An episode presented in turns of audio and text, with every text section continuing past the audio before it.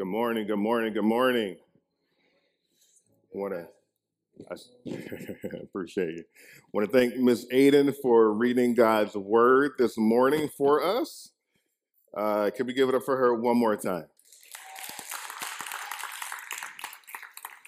I remember one of the, the first times uh, my father, who was one of the elders at the church I grew up in, had me read God's word, and I messed it up mightily.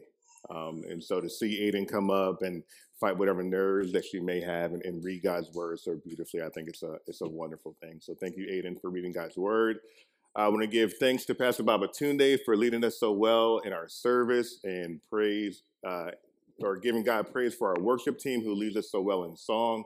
Also, want to thank the the folks that work behind the scenes, those up in the booth that we rarely see these days, but who do their job faithfully, who show up every morning early, uh, to the point where we often take them for granted, but we actually benefit from their labors every single Sunday. So thank you for those up in the booth and for how hard you guys work. Uh, and with that, let me go ahead and pray, and then we'll we'll get right into this. Sovereign Lord, indeed, we are a blessed people to be able to call you our God. Father, we thank you for the freedom that you've given us in Christ. We thank you for the freedom that we have to gather together each and every Sunday as we do here um, without fear, um, yeah, without worry, just being able to come and openly pray and sing and preach your word. Father, it is a blessing uh, to be a member of this church. And now, Father God, as we turn to hear a word from you, um, I have studied, Lord God, but I need your strength. I have prepared but I ask that you would make me able to preach your word with clarity, with conviction, with insight. Father, I ask that if there's anyone here who has never called upon the name of the Lord for salvation, we ask that before they leave this service today, that in your sovereignty, you would take the scales off their eyes, that you would open their hearts, that they would see the beauty of Christ and all that he has done in their behalf, and that you would save them today, Father. We ask that you would do that for many in our midst. It's in your son's name I do pray. Amen. I want to give my own word of welcome to those that are here for the first time. Um, if you don't know me, my name is Tim Ballard. I have the pleasure of serving as one of the four pastors here. And if you are here for the first time, you have joined us for a summer series that we're doing on prayer. Uh, we started at the beginning of the summer, I believe, and we, we're almost done. I think we only have maybe one or two more left. Uh, we've had brothers come here and preach about praying for laborers, praying for missions. Um, and last week, our brother Nelson preached to us about the prayer of faith from James 5. Um, and so, usually on a Sunday after uh, service, after we greet and, and fellowship outside, uh, the Ballard family, we like to do what we call a sermon review, something we stole from Vernon, who used to do that a long time ago. So, we do our own little family sermon review.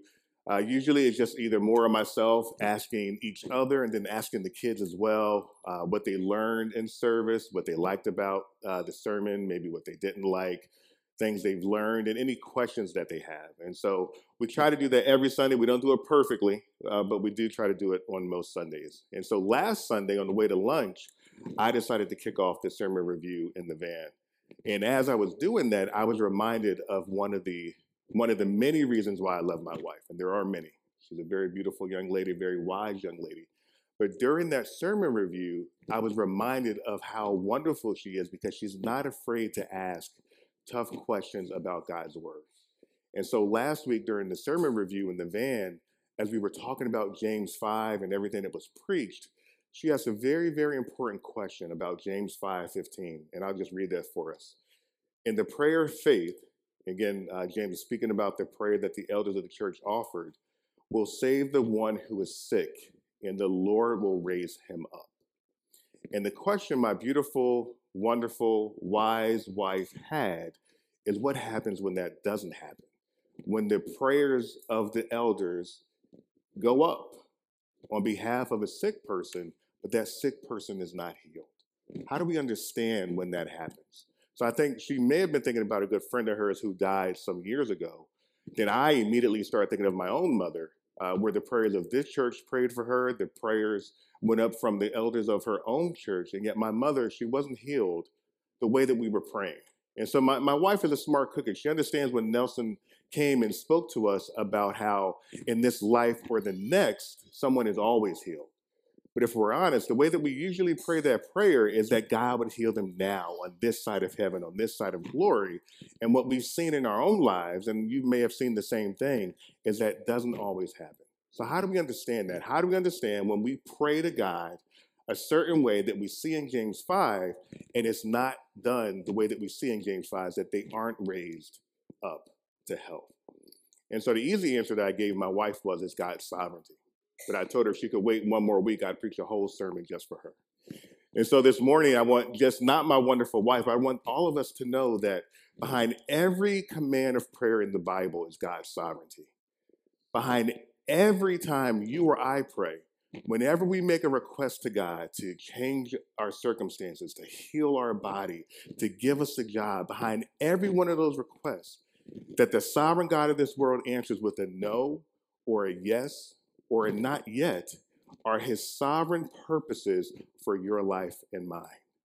And so, what I want to see this morning is that as we wrestle with that question that Maura had, is that I want us to step through Second Corinthians chapter 12, verses 7 through 10.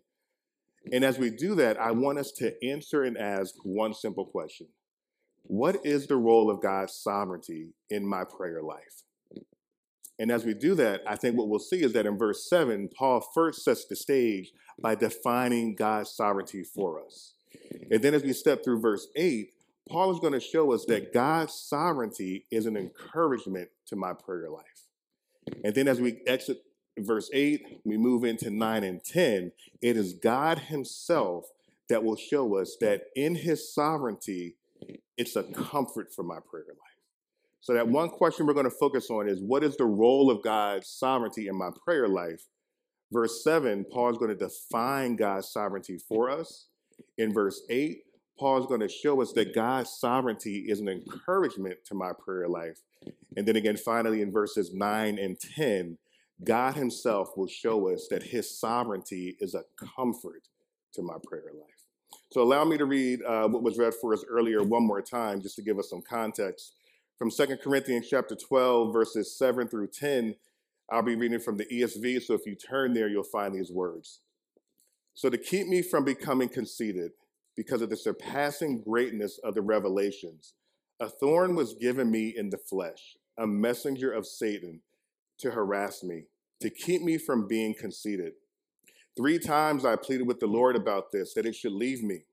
But he said to me, My grace is sufficient for you for my power is made perfect in weakness. Therefore, I will boast all the more gladly of my weakness, so that the power of Christ may rest upon me. For the sake of Christ, then, I am content with weakness, insults, hardships, persecutions, and calamities. For when I am weak, then I am strong. The word of the Lord. So if we're to understand these verses right here in Second Corinthians chapter 12, verses 7 through 10, we actually need to go all the way back to chapter 10 and understand the line of reasoning that the apostle is giving that flows into 11 and into 12 to the verses where we are today. So in chapter 10, Paul starts a defense of who he is as an apostle and his ministry, knowing that there are false teachers who have come in into their midst. So in chapter 10, what Paul does, he starts to defend his ministry by letting the Corinthians know that his authority as an apostle is actually from God above. And then in chapter 11, he actually calls out those false teachers for spreading a false gospel. And then he kind of throws shade on the Corinthians for actually entertaining the false gospel that they're bringing. Then at the bottom of chapter 11, Paul switches from that to recounting his ministry of suffering that he's endured on their behalf for the gospel. He says that he's been robbed, he's been stoned, he's been shipwrecked, he's been beaten, and all of these things he's done for the sake of the gospel. And then in chapter 12, before the verses that we have in verse 7, Paul switches from talking about his persecutions to now actually talking about visions and revelations that God has given him. He talks about how God has taken him up to the third heaven and into paradise, and now he's seen and heard things that he cannot share with man. And then, right in the middle of this boasting, as he calls it, right in the middle of this line of reasoning, Paul gives us verses 7 to 10 to let us understand that God actually, in giving him these visions and these revelations, he gave him a thorn in his side to keep him humble, to keep him from becoming a big headed person. And so, as we step through these verses, as Paul explains to us what God has done in his life, in doing that, Paul is actually going to show us the role that God's sovereignty plays in our prayer lives. So, notice in verse 7 that keeping Paul from becoming conceited is mentioned twice. It's mentioned at the beginning of that verse and it's mentioned at the end of that verse. And then right there in the middle, Paul says that a thorn was given to him in his flesh. Now, there are a lot of speculations about what this thorn is. I mean, if you were to look up in any commentary, you could get between 10 and 20 speculations on what this thorn is. But God does not tell it in His Word, and I'm not one of those spiritual imagination people, so I'm just going to keep it exactly what Paul says. It was a thorn, and it, we know it's from God because we're told that it was giving to Paul for his good. And so, to keep him humble, which Paul tells us God wanted to do at the beginning and the end of that verse, right there in the middle is the way that God decided to keep him humble a thorn, a messenger from Satan. And so, in this verse, looking at how Paul structures it with the purpose at the beginning and the end, and the, the means for God to achieve that purpose, Paul actually gives us the definition of God's sovereignty. And the easiest way to understand that is God's declared purpose achieved in God's decided way. I'll say that one more time. Right there from verse 7, Paul defines God's sovereignty as God's declared purpose achieved in the way that God decides. Now, what I want us to do to make sure that we completely understand what's happening in verse 7, I want us to pull back from Second Corinthians. I want us to survey the Bible just for a little bit to help us understand that what we observe in Paul's life in verse 7 is actually the way that the entire universe functions. The entire universe, with God as sovereign, they march to the beat of his own drum. The entire universe, the way that it functions, is according to God's purposes in the manner that he decides to bring about those purposes. So if we were to turn to Psalm 135, verse 6, we read these words Whatever the Lord pleases, he does in heaven and on earth, in the seas and all the deeps. I actually think Pastor Babatunde used that to open us in our call to worship today. And so, what that verse is saying, just as Pastor Babatunde said, is that there is nothing in existence, nothing Nothing, nothing, nothing, not the smallest of molecules that exist outside of God's sovereign purpose. He does whatever he pleases. Proverbs 16:4 says, "The Lord has made everything for its purpose, even the wicked for the day of trouble." So in creation, when we go back to Genesis 1 and we look at how all the things that God has created, what this verse in Proverbs is telling us is that God purposed everything that he made, in creating everything that he created, he gave it its purpose, even the wicked for the day of trouble. I've often heard it said before about Satan that even Satan is God's devil. Even the devil cannot operate apart from God's purposes. So we see right there from those two verses that everything, and I do mean everything, has a purpose, and that purpose is given to it by the sovereign God above. But not only does it does God give his purposes, we're also told in sacred scripture that all of his purposes come to pass. So in Ephesians 1:11 where Paul is speaking about God's sovereignty and salvation, we read this, "In him we have obtained an inheritance, having been predestined according to the purpose of him who works all things according to the counsel of his will." So Paul is saying it's not just salvation, but all things, all things that exist work according to God's purposes. In Proverbs 16, verse 33, we read this The lot is cast into the lap, but its every decision is from the Lord. So even the lottery is God's lottery.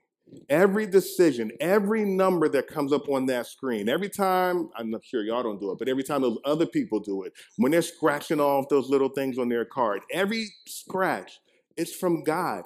Every time, again, not us, but other people, we're playing a dice game on the corner and somebody rolls the dice. every time that dice is rolled, the way that it lands, God's word says it comes from Him. So in God's universe, there is no room for chance, there is no room for luck. Not at all.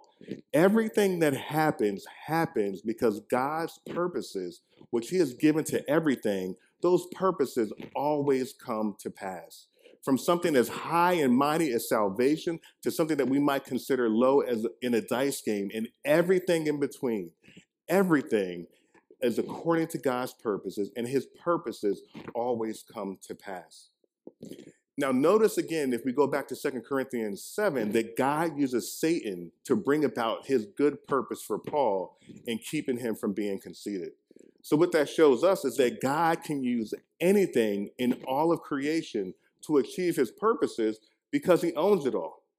So, listen to this from God's word um, in Job chapter 38, verses 25 to 26, as God is responding to Job and asking him a series of rhetorical questions, God shows that even nature is used for God's purposes. Verse 25 Who has cleft a channel for the torrents of rain and a way for the thunderbolt, to bring rain on a land where there is no man, on the desert in which there is no man? God is showing that He uses nature, He uses rain itself to send it where He wants to for His purposes. So even nature can be used by God for his purposes. But not just that, not just Satan's messenger, not just nature, but God can use the sinful actions of man to achieve his purposes. So Genesis 50, verse 20, a verse that we're probably all familiar with, where Joseph is reflecting on his brothers selling him into slavery. And he says this As for you, you meant evil against me, but God meant it for good to bring it about that many people should be kept alive as they are today. So, what Joseph is showing us that in God's sovereignty, even the voluntary evil actions of his brothers were at the same time God's purposes for Joseph and the people in Egypt to keep many people alive. Or how about this from Acts 2, verses 22 to 23, where Paul is talking about the crucifixion of Jesus. Men of Israel, hear these words Jesus of Nazareth, a man attested to you by God with mighty works and wonders and signs that God did through him in your midst. As you yourselves know, this Jesus delivered up according to the definite plan and foreknowledge of God, that would be God's purpose, you crucified and killed by the hands of lawless men. See what Peter's saying here? That even the crucifixion of Jesus was God's definite plan. It was his purpose that he decided to carry out through the voluntary, sinful actions of men. But I think it's really important to note here that Peter blames the men for those sinful actions and not God. So even though God can use sinful actions, there is no sin in God. The sin is still the sin of the men that do it, even though they're doing it under God's sovereign plan. Now, how that works, I have absolutely no idea. I have no idea how my free voluntary actions, because I'm not a robot, how I can act and at the same time, my actions can fulfill the very purposes of a sovereign God. I have no idea how that works. But I do know that God's word says it works that way and it sees no contradiction. That my free voluntary actions at the same time can fulfill God's holy sovereign purposes. Both happen at the same time because the Bible says that it works that way and that it's not a contradiction. I believe it because God's word is true. Even though that's somehow mysterious to me and to you as well, we know that it works that way. So as we come back to 2 Corinthians 12, God is showing us through Paul's life in verse 7 what is true of all of creation that God is sovereign over everything. He rules it all. And as part of his sovereign rule, God declared purposes for everything that he creates. And these purposes always come to pass by the means that he desires, even a messenger of Satan given to Paul to harass him. And so at this point, I think it's natural as we think about God's sovereignty and as we think about our prayers to ask two questions. One, if God's purposes always come to pass, by the means that he decides, should we pray? And then number two, if God's purposes always come to pass in the means that he decides, do our prayers really matter? The answer to that first question, should we pray, is a resounding yes, right? So as we look through scripture, time and time again, the Bible puts forth that God is sovereign, but we're also commanded to pray.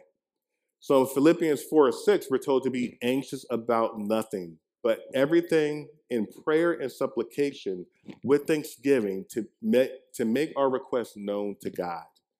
In 1 Thessalonians 5 17, we're simply told to pray without ceasing. And then in John 17, that entire chapter is a prayer by our sovereign Lord Jesus to his Father in heaven. Now, if Jesus can pray, then certainly we can pray. So the Bible never allows God's sovereignty in the fact that all his purposes are achieved his way to be used as an excuse not to pray. But then, number two, the answer to that second question do our prayers matter? Do they accomplish anything? The answer to that is a resounding yes as well. The Bible teaches that God hears our prayers and that he responds to them. So in 1 Peter 3:12, we read this, "For the eyes of the Lord are on the righteous, and his ears are open to their prayer. But the face of the Lord is against those who do evil." So the Lord is there to his children, listening, waiting for us to pray to him. And then in 1 John 5, verses 14 through 15, John writes this And this is the confidence that we have toward him. If we ask anything according to his will, he hears us. And and if we know that He hears us in whatever we ask, we know that we have the request that we have asked of Him. So, in the same way that God decided to use Satan as a messenger, or the messenger of Satan, or the actions of Joseph's brothers selling him into slavery as a way to achieve his sovereign purposes, God can use our prayers in the same way. So, in the same way that God's purposes are always achieved, God and his sovereignty can use my prayers. And knowing that should be an encouragement to us to pray. I think that's exactly what we see in verse 8 of chapter 12 of Second Corinthians. This is Paul speaking. Three times I pleaded with the Lord about this, that it should leave me. Now, the this in that verse is that thorn that we just talked about in verse 7. And Paul knows that that thorn was given to him by God for a specific purpose, but he still prays. So the question is, why does he pray? Why doesn't he just sit there knowing that this is sent by God to achieve a purpose? Well, one, I think he prays because Thorn's hurt. Brother man's in pain, right? So I think it's natural when you're in pain and when you're hurting to want pain relief. So he prays. But so it's not that spiritual for that second point. But number two, what Paul knows is that the same sovereign God that sent him that thorn is the same sovereign God that can take it away. And so he also knows that God listens to his prayers. So he prays. The Bible says he prays fervently. The Bible says he, he pleaded with the Lord. Not only does he plead, but the Bible says he, played, he prays specifically that the thorn that God was given would be taken away. And then it says that he prays three times, right? He probably would have gone to pray more. The only thing that stops him from praying is verse 9 when God answers. So he plays fervently, he prays specifically, and then he prays repeatedly to the sovereign God that he knows can take that thorn away. So, in that way, Paul's knowledge of God's sovereignty is the only reason why his prayers matter, because he knows that God can actually make a difference. So, earlier, our sister Aiden read for us in Acts chapter 4, verses 23 to 30. And in those verses, we actually see another way that God's folks are praying to a sovereign God. So earlier in chapter 4, we know that Peter and John, who were preaching and doing wonderful things for the Lord, they healed a man who was lame. And because of that, they were thrown in jail because they were healing in the name of Jesus. And so before the authorities let them go, they warned them to not preach or speak anymore in the name of the Lord. And then they let them go. And then when we pick it up in verse 23, when they're released, Peter, I'm sorry, yeah, Peter and John tell their friends what happened. They tell them about the warning, and we're told that immediately the friends pray. But notice how they pray. in verse 24, they address God as the sovereign Lord. So they acknowledge his sovereignty. But not only that, they acknowledge that the hostile environment that they're in is in one way a result of God's sovereign will. So again, in verse 28, we read these words that uh, to do whatever your hand and your plan have predestined to take place. So they know that God's will is working out. They know that the purpose that he has in having Christ crucified is actually working. And then they also know that Herod and Pilate and the Jews and the Gentiles were God's chosen vessels to carry out that plan. So in these verses, we see that God is sovereign because they call him sovereign Lord. We see that his purposes are working. It's called his hand and his plan. And then we also see who God chooses to use. But that doesn't stop them from praying because we're also told that they pray. Knowing that God is sovereign, they pray and they ask him for boldness to continue to speak in that name. And then we're told that immediately their prayer is answered, that they are given the Holy Spirit and they continue to preach with boldness. So again, the, the knowledge of God's sovereign plan does not stop them from praying. It actually encourages them to pray. So with that, knowing that God's that God hears the I'm so sorry, knowing that God hears the prayers of his children, that he not only hears them, but he answers them, that's an encouragement to prayer. The Bible is full of answered prayers, but not just the Bible, our very lives are filled with answered prayers. So this morning, as we do most Sundays, we gather on the stage right here before service. We gather up to pray. And usually before we pray, we ask for prayer reports or praise reports rather. I think almost every Sunday, someone is able to give a praise report of how God has answered prayer because he listens to the voices, to the prayers of his children, and he decides in his sovereignty to use our prayers to achieve his very purposes. So, knowing that God is sovereign, knowing that he hears us, should be an encouragement for us to pray more and not less.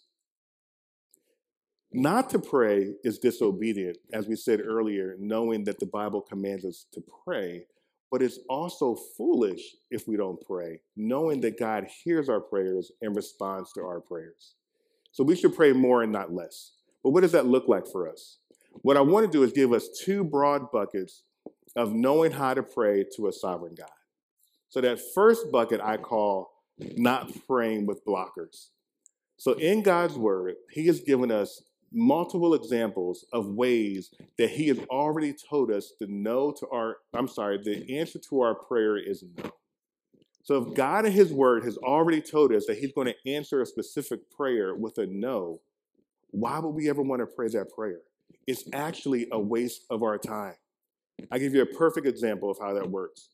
So in my house with my children, I have a rule that if they come asking for something of me, if they're whining, the answer is always no. Right? So if they come, Dad, can I? have? The answer is no. And I will remind them, you can't come to me whining, asking for something, because the answer is immediately no. So if you want something from Dad, before you come to me whining, get yourself together, go in the corner, have yourself a moment, come back to me and ask me without whining.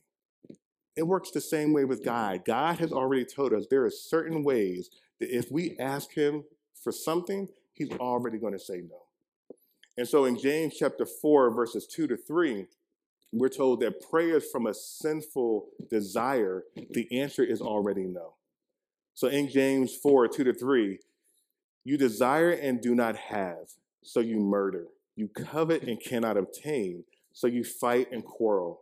You do not have because you do not ask. You do not ask and do not receive because you ask wrongly to spend it on your passions.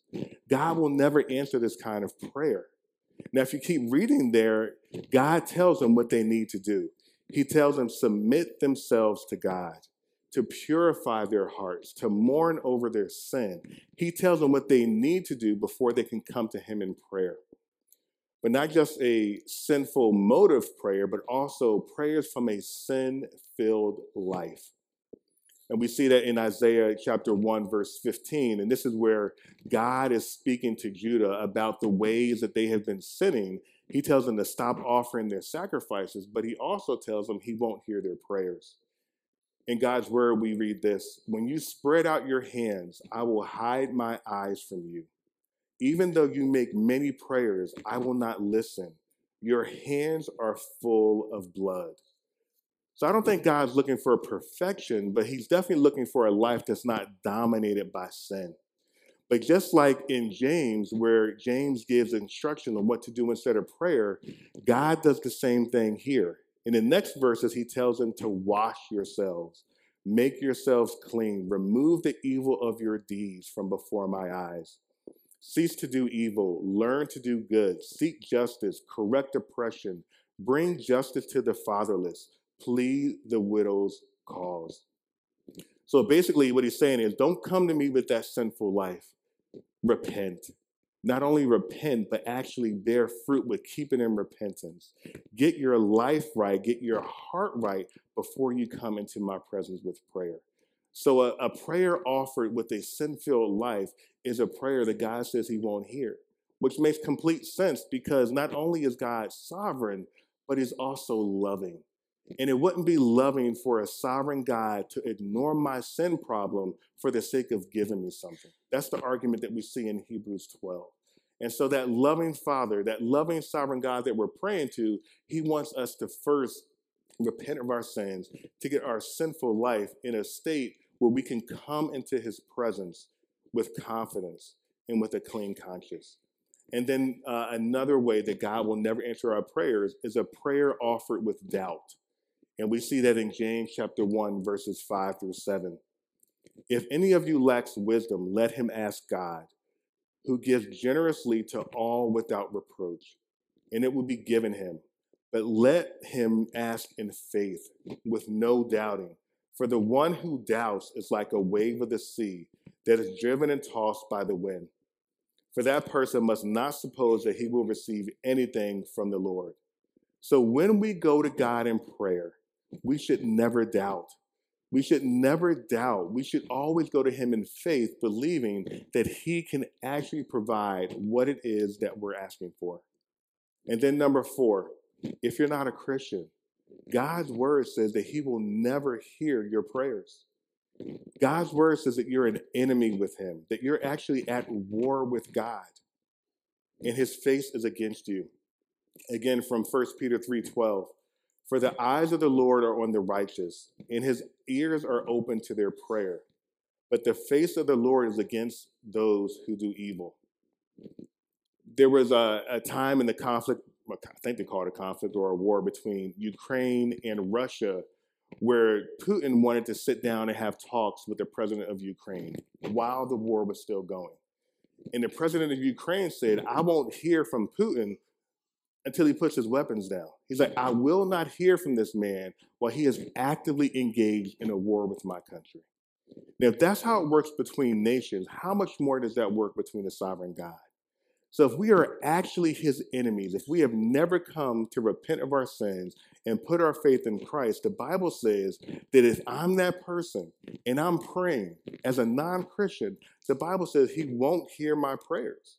But just like the other verses, and where God has told us what we need to do before we can come into his presence, he's told us the same thing here. And that's the gospel of Jesus Christ. There is a way that God has provided for those who are his enemies, for those who are at war with him, to be made right with him. And that's through his son Jesus. By seeing our sin the way that God sees our sins as evil, as desire or, or deserving his wrath deserving eternity in hell. So, by repenting, by seeing our sins that way, and then turning from our sins in faith to believing that what Christ has done on our behalf, by living a perfect life, by dying on the cross and suffering, by taking in his body the righteous wrath of God, by dying on the cross and then being resurrected three days later. If I believe in that and that alone for the forgiveness of my sins, then the Bible says I am now righteous in God's eyes. The Bible says I've now been reconciled to God. The Bible says I am no longer at war with God, that God is now my friend. That He is my Father. And we already know that He hears the prayers of His children. So if you're not a Christian today, call on the name of the Lord. That's a prayer that He will always hear and a prayer that He will always say yes to. So that's not just good for your prayer life, that's good for your soul. So do that today before you leave this place. You can tune me out if you want to, if you haven't already. You can tune me out. Take this time to get right with God, repent of your sins, and put your faith in Christ.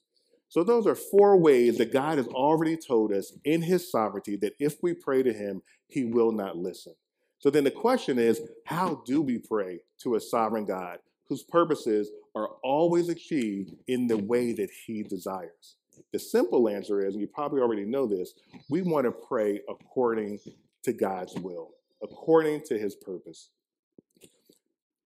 So if we were to turn to uh, John chapter 14, verses 13 through 14, we would find these words. Whenever you ask in my name, I'm sorry, whatever you ask in my name, this I will do, that the Father may be glorified in the Son. If you ask anything in my name, I will do it. Now, usually, I think we misunderstand this verse and we have a little trouble with this verse. Uh, so, usually, when we pray, I think it's customary that when we end the prayer, we normally say in Jesus' name. I think that's learned behavior, and I think that's something that I do myself. And I don't think that's wrong, but that's not what Jesus has in mind here.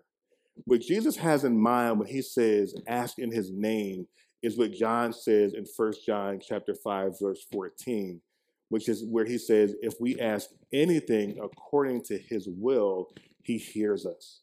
And so, what Jesus says, asking in his name, is the same thing that John says, asking according to his will. So, when we ask anything according to God's will, in his name, the Bible says that the answer is always yes. That the sovereign God, whose purposes are always achieved, will use our very prayers to accomplish those purposes. And that, my friends, may be the biggest incentive ever to pray, knowing that if I align my prayers to the will of God, He will say yes. Why would I not want to pray according to His will, knowing that those are the prayers that He will always say yes to? So then the question is, how do I know what His will is?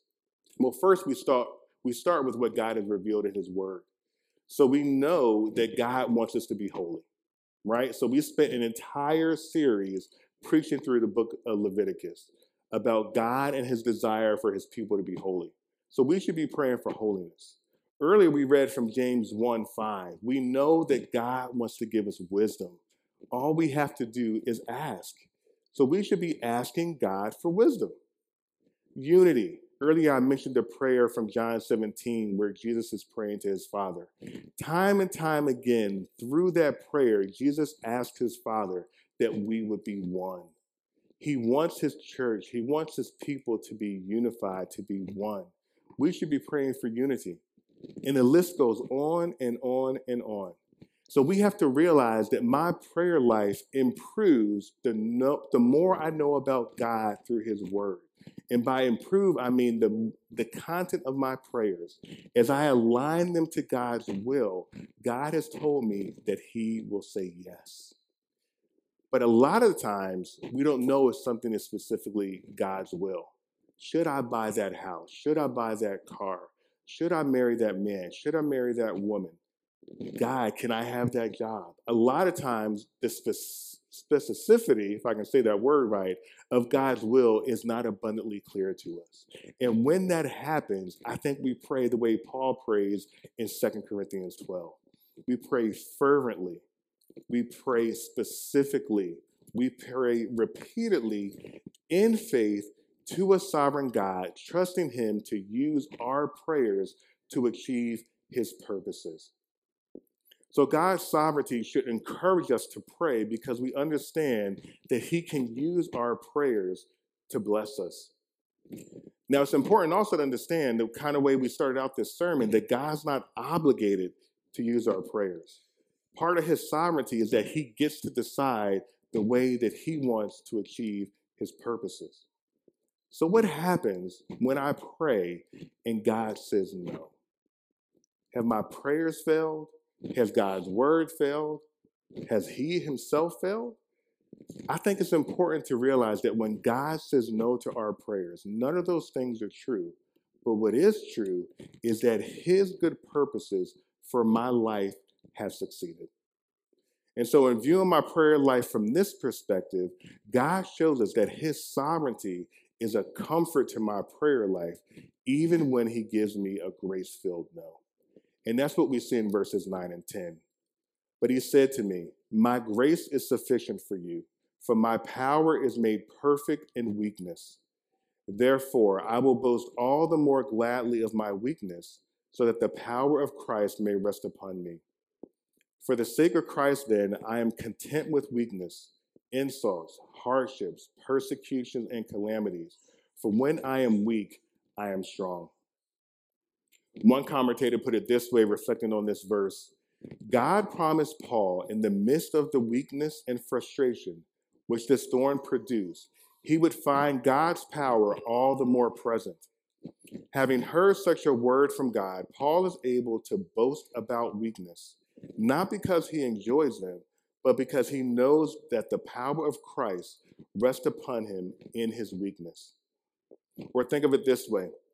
If Romans 8:28 is true, and it is, that all things are working out for my good, including God's sovereign no to my prayer, why would I want a yes?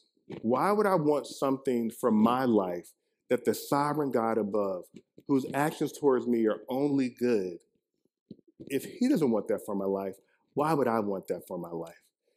So I think we have to get to the point where we see our prayer life under God's sovereignty, where we understand that when we pray to his revealed will, the answer is always yes. But in those areas where a lot of our prayers fall, where we're not exactly sure, we still pray them with an open heart trusting sovereign the sovereign God to say yes or no, but trusting that when he says no, that it's better than the yes that I wanted. So does it hurt? Of course it does. Look at the list that Paul lays out there. Hardships, persecutions, insults, all those things hurt. Or for you and I, when we're praying for employment so we can pay our bills, when we're praying for cancer to leave our bodies, when we're praying for these things that seem to be good things for us, and God still says no, these things hurt. And we never want to minimize the hurt that comes with a grace filled no. But the beauty of it is, what Paul shows us here in verses 9 and 10, that with that no comes God's grace and the power of Christ Himself. And with that grace and with that power comes everything I need for the journey, even though it hurts spiritually, even though it hurts mentally, even though it hurts physically. When God says no to my prayers, I can confidently stand and sing what we sung earlier that God has never failed me yet, that He is a firm foundation, the rock on who I stand. When everything around me is shaken, I've never been more glad to put my faith in Jesus, knowing that He has never failed me yet. So when He says no to my prayers, even though it hurts, even though I may not understand why He says no, we must trust His sovereign rule. We must trust that His sovereign purposes for my life are always good, even when He says no to my prayers. So we started our time together looking at James 5:15 and looking at the question that Maura had about what happens when pastors of a church pray for someone who's sick and they're not healed the way that James 5:15 seems to imply. And I think 2 Corinthians 12 answers that question perfectly or that question perfectly. God is sovereign. Everything in the universe, including the prayer of faith in James 5, operates under God's sovereignty, where his purposes are always carried out in the manner that he desires. So, Paul shows us that the reality of God's sovereignty should be an encouragement for us to pray when trials come in our life. Whether it's a messenger from Satan to harass, whether it's a hostile ministry environment like we saw in Acts 4, whether it's cancer in my body, whether it's fill in the blank for whatever you're dealing now that you have prayed for that God may have said no, or he may have said not yet. That's the best way to understand James 5:15. And it's the best way to understand our own prayers that we offer in faith to God. But we also understand that his good purposes may come to us in the form of a sovereign, grace filled no. And if God decides that no is the best way for him to achieve his good purposes in my life, then I accept this the same way that Paul accepted his no, knowing that God will comfort me, providing me with his grace and power for the journey that lies ahead. And with that grace and with that power, I can endure any hardship that comes. So, family, let's pray more and not less, knowing that our sovereign God hears our prayers and uses them for his good purposes. Amen. Amen. Let us pray. Dear God, indeed you are sovereign. In everything in existence exists under your sovereignty, including our prayers. Father, we thank you for your word, for in it we find everything that we need for life and godliness according to the knowledge of Christ. Father, this morning I ask that if there are any blockers in our life, if there's any sin, if we're praying from sinful desires, Father, if we are not Christians, Father, we ask that you would so work in our lives as only a sovereign God can to remove those blockers. And then, Father, we ask that you would work to move in our hearts, that we would align our prayers to your sovereign will. And Lord God, when we're in doubt, if we're not sure if what we're praying for is in your will, if it's part of your purpose for our life, Father, we ask that we will be bold enough to pray fervently and specifically and repeatedly in faith to you, knowing that you can use our prayers. Father, will you be good to us this way, we ask. It's in your son's name I pray. Amen.